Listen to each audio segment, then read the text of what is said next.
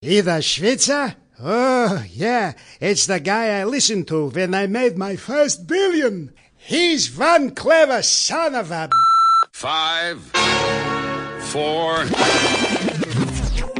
We're online. The hottest internet station. It's time for the Switzer Show with the guy who makes getting richer easier than running up a credit card bill, Peter Switzer.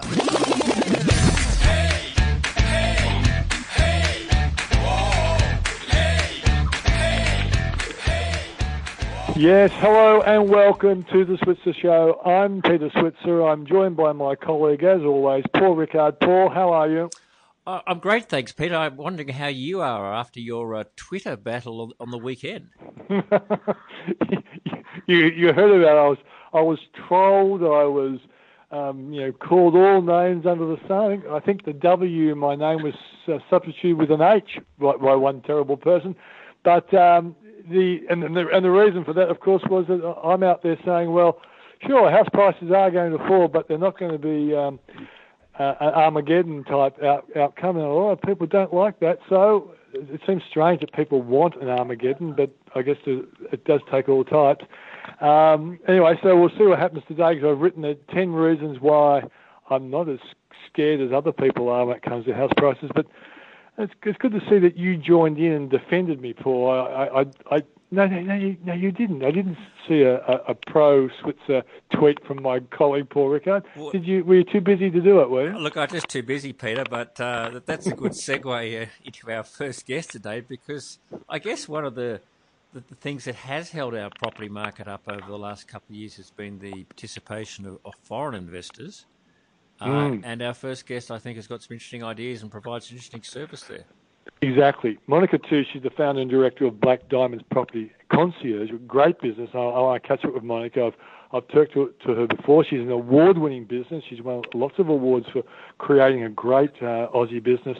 Uh, but we also will then be answering some questions from uh, listeners who have sent, sent them into us. And then finally, we've got Tom Waterhouse. Um, Tom's going to join us talking about his new tipping business, but also he will tip us what he and his father, Robbie Waterhouse, is quite a famous tipster when it comes to the Melbourne Cup. He's Tom's been on my show four times over the last five years, and four times out of the five, last five years, he's picked the winner of the Melbourne Cup. So he will give us his his uh, winners for the Melbourne Cup, uh, or the winner for the Melbourne Cup, and I do look forward to that as well. But I guess, Paul, without any further ado, let's welcome Monika Tu, who I said is the founder and director of Black Diamondz Property Concierge. Monika, thanks for joining us.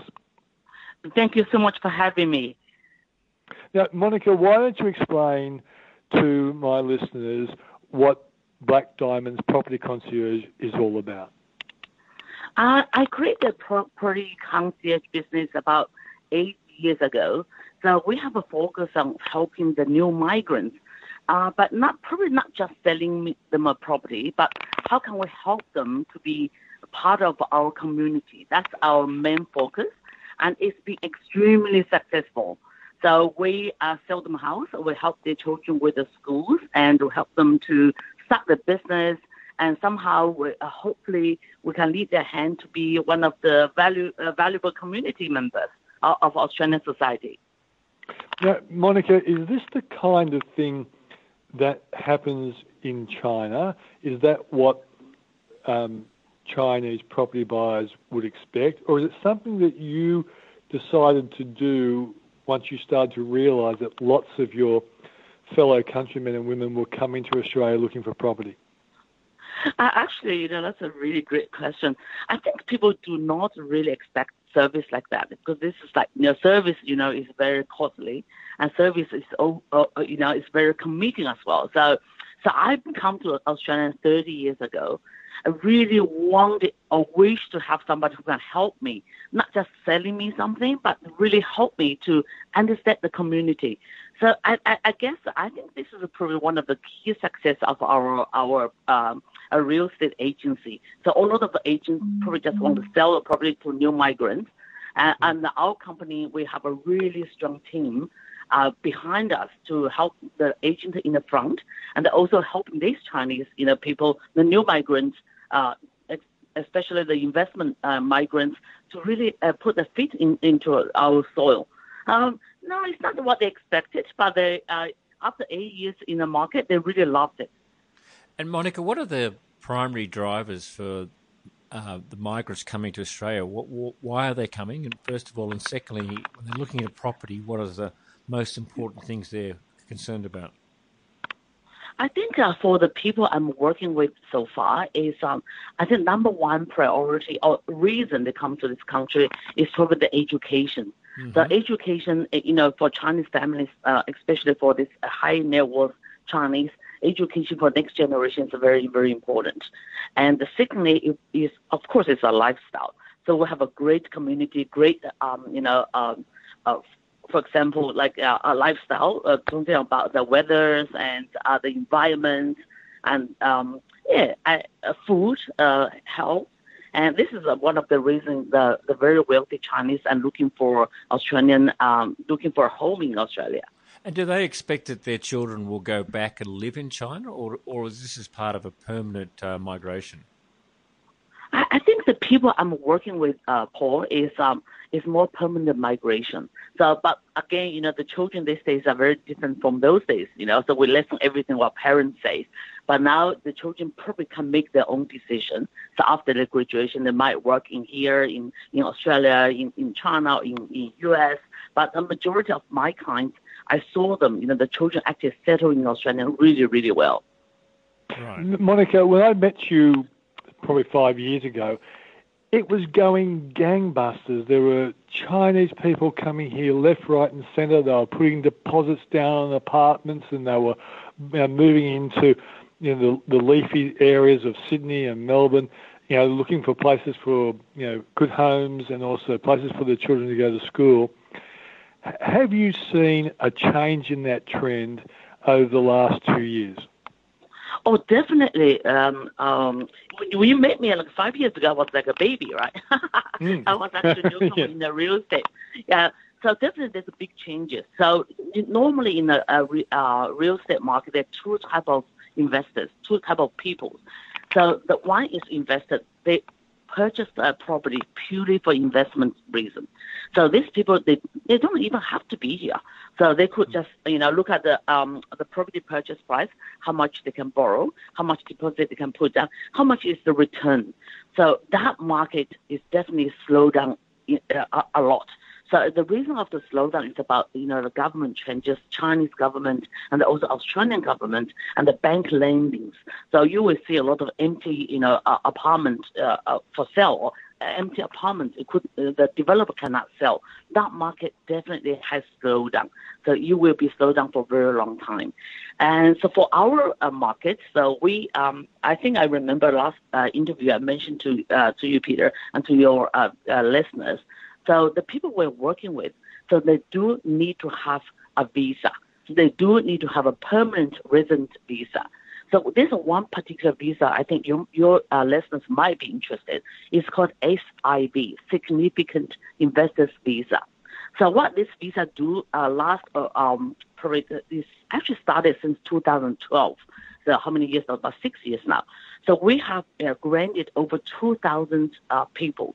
So what is the qualification qualification for these people? They need to invest five million dollars into the Australian economy. Okay, so if you uh, calculate the figures, ten billion dollars injected in, into Australian economy. So uh, the, the of course the money has to be legitimate, and they will be a grant uh, permanent resident visa, and they can buy the properties that Black Diamondz are selling. So we're selling, we can sell a brand new home or brand new mm. uh, or second-hand home. So these are the people we're working with. So these people, I think the last um, uh, phenomenal, right? Last uh, two and five years, investors visa, uh, investors visa, and the investment uh, uh, purchases phenomenal. But investors will slow down, but the people looking for a home in Australia, I think, will continue to grow. And so, Monika, can the um, the clients that you represent on the significant investor visa, they can buy established properties, but the investors yes. can only buy new properties. Is that is that how Hundred percent. That's correct. Yes, the investors only brand new properties, and with the you know SIV visa holders, they can buy established homes, but they have to go through the Foreign Investment Review Board to get a special permit. but so, they can buy second-hand properties. So when people talk about slowing down in investment out of China, it's all to do with the investors and and the uh, lack of interest in apartments. It's not to do with people looking to migrate under that uh, significant investor visa and buy more established uh, homes in the leafy suburbs of uh, Melbourne and Sydney. Correct, Paul. Right. Okay. Yes. Okay, so let, us talk about um, what you think will happen to the investor market, because from my point of view, Monika, if you tell me that the Chinese government isn't likely to relent on making it easy for Chinese investors to buy in the Australian market, and APRA and the Australian government's also putting barriers in the way. People who complained about Chinese investors coming here and making it hard for first home buyers, you know, four or five years ago, well, it looks like first home buyers will get a chance to buy a lot of these properties that the, the, the Chinese investors will be trying to dump. Do you think that's probably going to be the case? Oh, oh yeah, I, I think so. Yeah, I think that you know, um, obviously previously the first home buyers cannot afford the, the properties that Chinese investors are buying. Um, mm. You know, now it's opportunity for them to buy. But um, you know, I, I wouldn't say like you know because they couldn't buy it's because of Chinese investment. So you know, uh, they have a particular few areas that Chinese are really interested to buy. Previously, for example, like Hurstville, you know, uh, uh, inner cities, yeah, and of course, they, I think this market is open for the for the Australian market to buy. Yeah, that, that's hmm. hundred percent. Yeah. And, and what about your business going forward? You know, because one, one of the things that I've noticed with you, you you continually diversify because when you first started, you didn't have the concierge service effectively working out what a new arrival would need to live in, in the country are there any other services that you you think you will you will add to help grow your business? Uh, yes, Peter. So that's what keeps me really, really busy. So the concierge service, you know, people think, oh my God, the concierge is just picking them from airport and take them to the golf course. I think concierge actually at the moment is in, uh, expanded to a different area. Uh, for example, we're really helping Australian companies and the Chinese companies to understand both culture and the regulations. So we expanded to the PR and the marketing. So we're mm. helping, you know, uh, the uh, the companies like even Wine Australia to really understand the uh, China market. So yeah, I think I mentioned to you when I saw you last time. I'm actually hosting a grand Australian wine dinner to promote premium wines to the China market with this to this high net worth uh, Chinese business leaders market. So I'm, I'm mm. doing that next week. And also for uh, Chinese uh, companies that want to invest to understand the cultures, we just guide them to the right directions really help mm. help them because the culture is different, the regulation is different, and they really need people like us to uh, to to bridge a bit of gap to understand the both of the cultures. So and, and also you know like uh, we do a little bit of HR, so uh, HR uh, human resource to help Australian companies to employ the bilingual talent from uh, you know for all this new uh, graduate um, bilingual speaking Chinese talent. Yeah, the, the business has expanded and been doing really, really well. Okay, well, Monika, as always, it's great to talk to you. I think you're a, a great local entrepreneur with uh, an international vision, and uh, thanks for coming on the program. Thank you so much, Paul and Peter. Thank you for having me. My pleasure. So that's Monika Tu from from Black Diamondz, and that's with a Z, Property Concierge. And as I say, she's a quite exceptional um, uh, entrepreneur. Coming up after the break, we'll be looking at some of the questions you guys have sent us in over the time. Paul and I will chew over those questions. And then after that, Tom Waterhouse with his tips for the Melbourne Cup. And now, a word from our sponsors. Have you got a home loan? Do you know what you're being charged? Check your rate, and if it's more than 3.89%, call us at Switzer Home Loans. Our rate for a variable home loan is 3.89%. That's right, 3.89% is all you'll pay. Interested? Call 1300 664 339 or Google Switzer Home Loans. Now, here's Switzy. Well, as we always say, that ad um, always talks about our headline rate, that's 3.89%, but that's also our comparison rate because we don't have a difference between headline in comparison because we don't charge extra fees on our standard variable home loan. Now, Paul, um, before we start answering other people's questions, I've got a question for you. You're a bit of a uh, numbers man. Uh, Melbourne Cup, what's your big tip? Well, look, Peter, I'm not using numbers this year, but I'm using uh, um, a formula that's based on where I've been last, and I was really attracted by one of the horses called the Cliffs of Moher. Uh, since mm. I was over there a couple of weeks ago, and, uh, and was really impressed by what Cliff, I. But Australians would call it Cliffs of Moher, wouldn't they? But you you, you pronounced uh, it properly. Well, um, I well, I hope I've got that right. Maybe, but uh, look, it's uh, I did see it. Those cliffs uh, in Ireland. Uh, I said a month, couple of months ago. It's had good form. Mm. What I what did want to say about the Melbourne Cup, Peter, is just so hard now because I think twenty out of the twenty four horses are, you know, born and bred internationally, and um, mm. local form. You know, almost no guide. So I think you've almost got to stick with what one of the experts. Uh, uh, say because there's no other information um, unless yeah, you lining up's hard, isn't it? lining up is hard. So I'm, I'm going for uh, I'm going for that horse. I hope I've got the pronunciation right, but if I haven't, well, I'll be s- significantly chastised.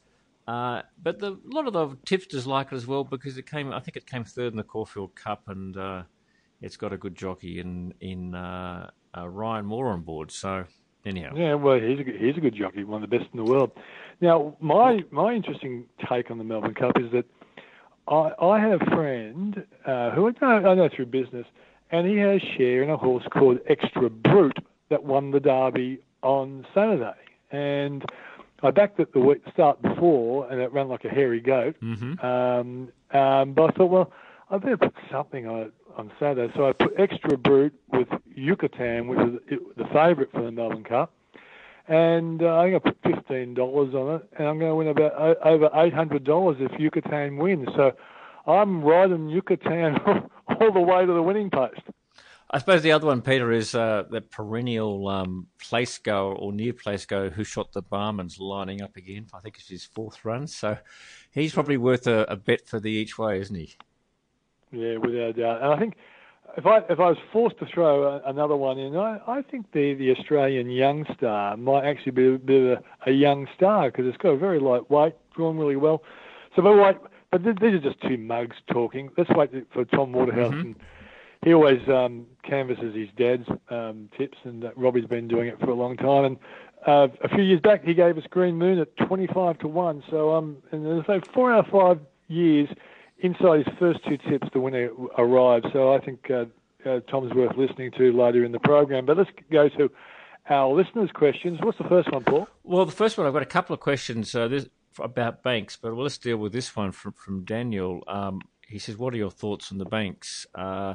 Uh, and also adds a little bit. This is after they fell a bit on uh, on Friday and down initially today.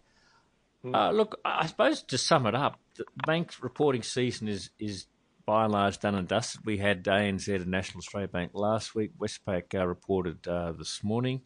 Uh, look, they're, they're, okay. I mean, I think they're um, uh, probably a, co- a, couple of common takes from the reports was that revenue growth is really tricky, particularly the second half.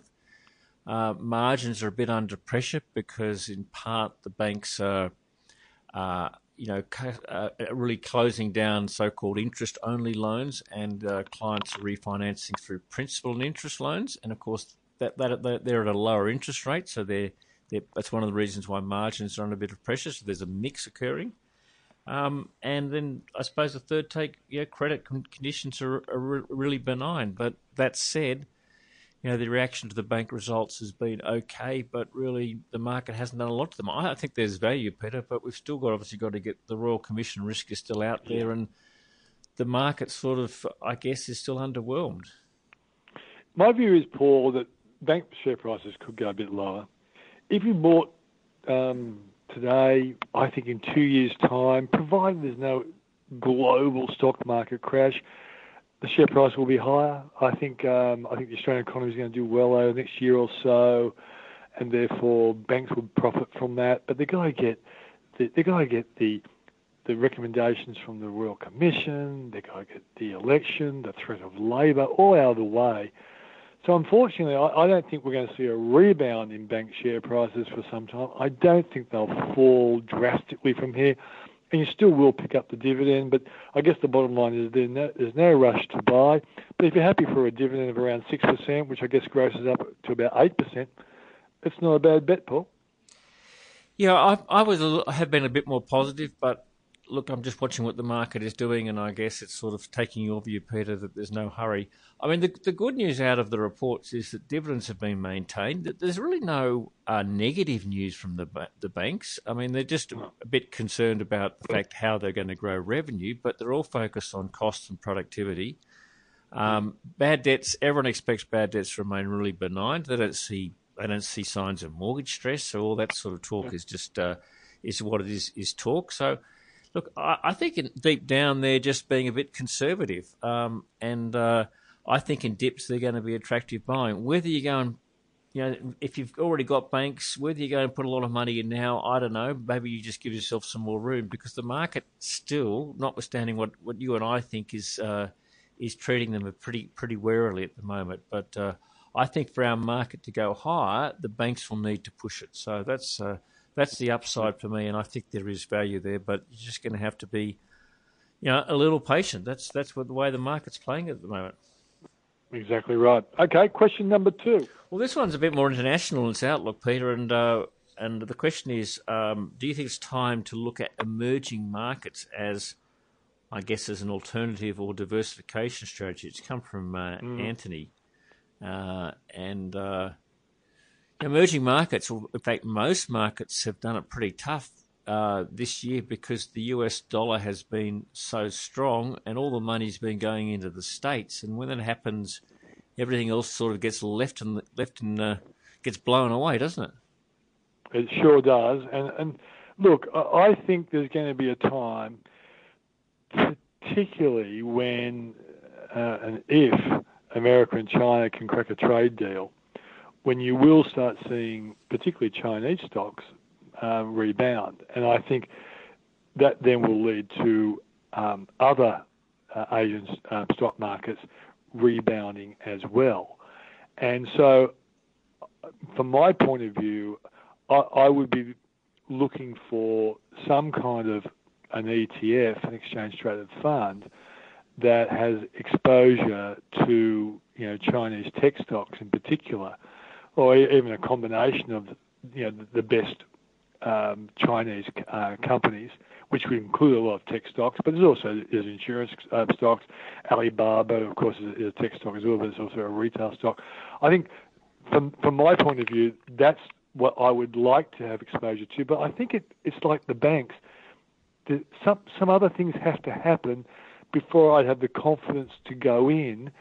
And Paul, the way I usually invest for a stock that's gone off the boil is I like to see it hit the bottom and start going up and then get on. Even if I miss the first four or five percent of it, I can live with that. But buying something on the expectation it's hit the bottom and it hasn't, I'm just not sure whether the Chinese tech stocks and the other emerging type um, ETFs have actually hit the bottom.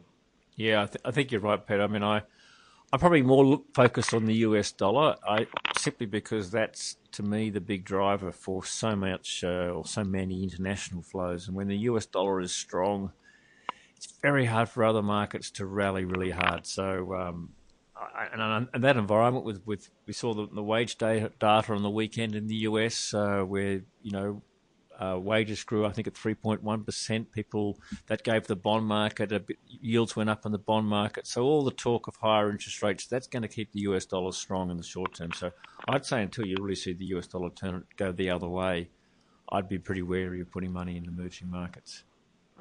Yeah, and I think the, the ETF I'm eyeing off is one called, which is an iShares one called uh, which go, goes for the the MSCI for the Chinese market. And that's probably a, a, reasonable way to play it. But as I say, like last week, that lost 4%. So it, it doesn't seem that it's, it's ready now. But the day China and the US na- name some trade deal, I bet you, I bet all your wealth, Paul, that MSCI would spike like nobody's business. Well, that's not a lot to bet on, Peter, but um, I'd be keen of some of your wealth. But uh, look, let's, yeah, okay. uh, let's, let's go with that. Look, the last question we've got, Peter, just in quickly in the time, is about the Rio buyback, and uh, Yep. which closes this Friday. And the question is, uh, should I accept? And uh, look, with Rio shares almost this morning hitting close to eighty dollars, they're doing pretty well. Look, uh, my answer to buybacks, these off-market buybacks, BHP announced one last week as well, is that it's a tax transaction, and uh, if you're a low tax-paying, in other words, you're paying tax at zero percent for an SMSF in, pension phase, or fifteen percent for an SMSF in accumulation phase, from a tax point of view, they'll generally make uh, good reason to accept. And then you've got to think about what you do with the money. If you're happy to sell your shares, fine. If you're not, just buy the shares back on market and you'll be better off financially. So if, if you're paying tax at, you know, if you're a personal taxpayer paying tax at 47% or 37%, don't even worry about it. Just throw the offer in the in the waste paper bin. Uh, Okay, so- so, so basically what you're saying, if, if, if you've got a self-managed super fund and you're in the 15% tax bracket, you, you, you should say yes. Uh, and if you're in zero tax, yes. But at higher tax rates, you got to think. Um, well, you don't even, know. don't don't say no. So, and again, the que- the key thing for those low rate taxpayers is once you've said yes, think about what you're going to do with the money, and then you know if if you want to hang on to the exposure, if in other words you didn't really want to sell the Rio shares, do it for tax reasons, and then just buy them back on market. Great stuff. That's great advice. Okay, that's our, um, our listeners' questions. We're going to an ad break now, and after the break, we have Tom Waterhouse with his tips for the Melbourne Cup. And now, a word from our sponsors. Have you got a home loan? Do you know what you're being charged? Check your rate, and if it's more than 3.89%, call us at Switzer Home Loans. Our rate for a variable home loan is 3.89%. That's right, 3.89% is all you'll pay. Interested? Call 1300 664 339 or Google Switzer Home Loans. Too many people spend money they earned to buy things they don't want to impress people that they don't like. So stick with Switzer and get rich. Where are my teeth? It's the kind of uh, money event on the calendar that all the country is interested in. It's when we throw caution to the wind and try and pick a winner in the Melbourne Cup. But, I always like to go to experts when I'm investing my money, and Tom Waterhouse and uh, his old man Robbie Waterhouse are experts when it comes to horse flesh. And so I always like to talk to them before the Melbourne Cup. And Tom's got a record of four out of five on my TV show, so I thought, why not bring him on the podcast as well? Tom, welcome to the program. Thanks, Peter. Okay, this must be a big day for the Waterhouse family and businesses uh, on a day like the one before the Cup. Yeah, it's a massive day in that um, the caller card that they bet so big, you know, and it's always the day before Melbourne Cup. They bet aggressive, and a normal Saturday you can only back things to win maybe five or ten thousand with a particular bookie. Where each bookie at the caller card they have to bet you to win at least hundred thousand, if not a lot more. So uh, it's great coming here and, and, betting up. Okay, so this is the f- first year that you haven't been working in a bookmaking business, is that right? It is since I, I left or left school actually, first year of uni, being a bookie, and uh, and uh, I've come here as a punter many years before. I came here as a as a bookie working at the caller card in, in 2008, 2009, and uh, but yeah, I love coming here either as a bookie or as a punter and, and just betting. Okay, so you know, you, made the point that this is a place where you can get a really big bet. So you're saying even at Flemington tomorrow, people couldn't get set for, like for example, you put a very big bet, bet on a horse called Rostropovich. Would it be hard to get set at the races for that magnitude? Yeah, so the bookies have to bet you to win 5,000 individually tomorrow at, at the races, and where they have to bet you individually here to win 100,000. And uh, they also bet more aggressive odds generally here. Um, so I, I remember the first year I worked at the caller card, um, I had to back, or I had punters betting with me, and they were betting things, backing things to win $2 million. Today I backed uh, Rostropovich to win a million dollars. Um, took $26. Uh, it may start around that price tomorrow, but to get on for that kind of volume is very tough outside of the caller card, and, and that's why I backed it so big here, and uh, and also backed Avilius to win half a million. I'm still going to back it for some more, but yeah, no, I think both those horses got a good chance. Okay, so but Tom, you've now got a new business because you're out of William Hill and you're out of Tom Waterhouse bookmaking. What, what's the new business? Well, yeah, I've been a bookie well most of my life now, and uh, learned from my dad and my grandfather, and, and then obviously um, started TomWaterhouse.com, and then ran William Hill in Australia. And it's you see how hard it is for, for punters to win. The the odds are against them, and very few punters actually win out there. There's a, a small group, a dozen or so professional punters that win a lot, but the average punter, it's tough over the long term. And the reason being is uh, most don't know how to do the form, they don't know how to stake correctly, and they don't know how to get on at the best price. And so I thought, well, I know how to do that, and and why didn't I show people how I win betting and and what sort of rules you need to follow to do it? And I didn't know if it, there would be a huge appetite for it or if um, people would be interested in it, but they have been. And basically set out the rules of how to look for the right horse, um, how to stake, how much to have on it, and, and, how to get on at the right price, whether it's looking across the exchanges, the totes, how many bookmaker accounts to have open, um, and really just trying to show them how they can win betting. And it doesn't mean they're going to win betting because you have to have a huge amount of discipline to follow that day in, day out and stick to the staking plan. But it's uh, I'm, I'm, basically showing them how we, we do it, how we win betting, and how professional punters. Win. How's the market reaction so far? It's been great. I, have been surprised actually with the appetite um, that people have had for it. In that uh, it's it's been yeah it's something different because mm. most people I don't know of any other person that's gone out there and put his name and, and his reputation to try and show people how to win betting. Most people that have put their name out there have been taking bets, mm. But it's it's a hard task to basically put your name out there and say, look, I believe you can win betting like this, and, mm. and it's going great. Our uh, gold package, which our main package, is up over 35% return on investment since we started. Our silver package is up over 60% return on investment, and um, but you have to follow the rules, and that's mm. hard. It's not to say everyone would be up that because if you don't follow the staking plan, if you go and say, actually, I like Gai's horse in the next, and Tom hasn't tipped on to have this, or I liked uh, Darren Weir's horse, you can't just pick and choose. Mm. You have to follow relentlessly, and you have to be relentless about getting on at the top of the market. So, in a sense, it's a disciplined approach, and someone who, who embraces your, your business uh, model is going to have to educate themselves on how to punt differently punt, to get different results. Exactly, punt differently and make sure they have the discipline to do it, and have, make sure they also have the time to open up accounts with all the different bookmakers and follow it. But it's it's interesting because there's no school for bookmaking, mm. you know. And I've lucky I've had my grandfather and my dad. We live and breathe it. I speak to them all the time. How to win betting, how to win bookmaking, how to look at odds, how to weigh up probability. Uh, it's it's second nature to me. But for most people, they're just looking at the colour of the horse and doing it once a year. Yeah, and you are offering some sort of money back guarantee, which seems courageous. Yeah, so look, I thought, well, if, if I can't show a positive return for members, I don't want to be taking their money. So I basically set up the, the gold membership, which has a money back guarantee that if you show a negative return in your first 28 days of joining, you get your subscription money back. And at least allows members to see, well, does this work for me? Is it what Tom's been telling me that it's about? And um, and yeah, the response has been great, and um, the returns also been great for members, and, and I, I think it's um, it's something different. Is there added pressure on you the fact that it's, Cup Day tomorrow, and your followers, your subscribers, will expect you to come out with a, a Melbourne Cup tip?